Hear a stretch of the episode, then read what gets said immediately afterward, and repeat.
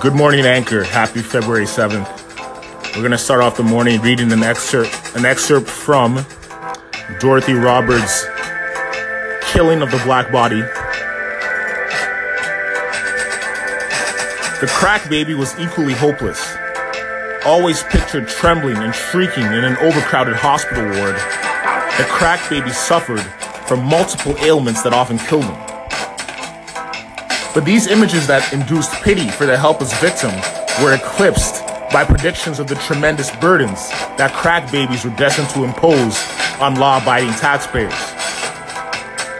Permanently damaged and abandoned by their mothers, they would require costly hospital care, inundate the foster care system, overwhelm the public schools with special needs, and ultimately prey on the rest of society as criminals and welfare dependents.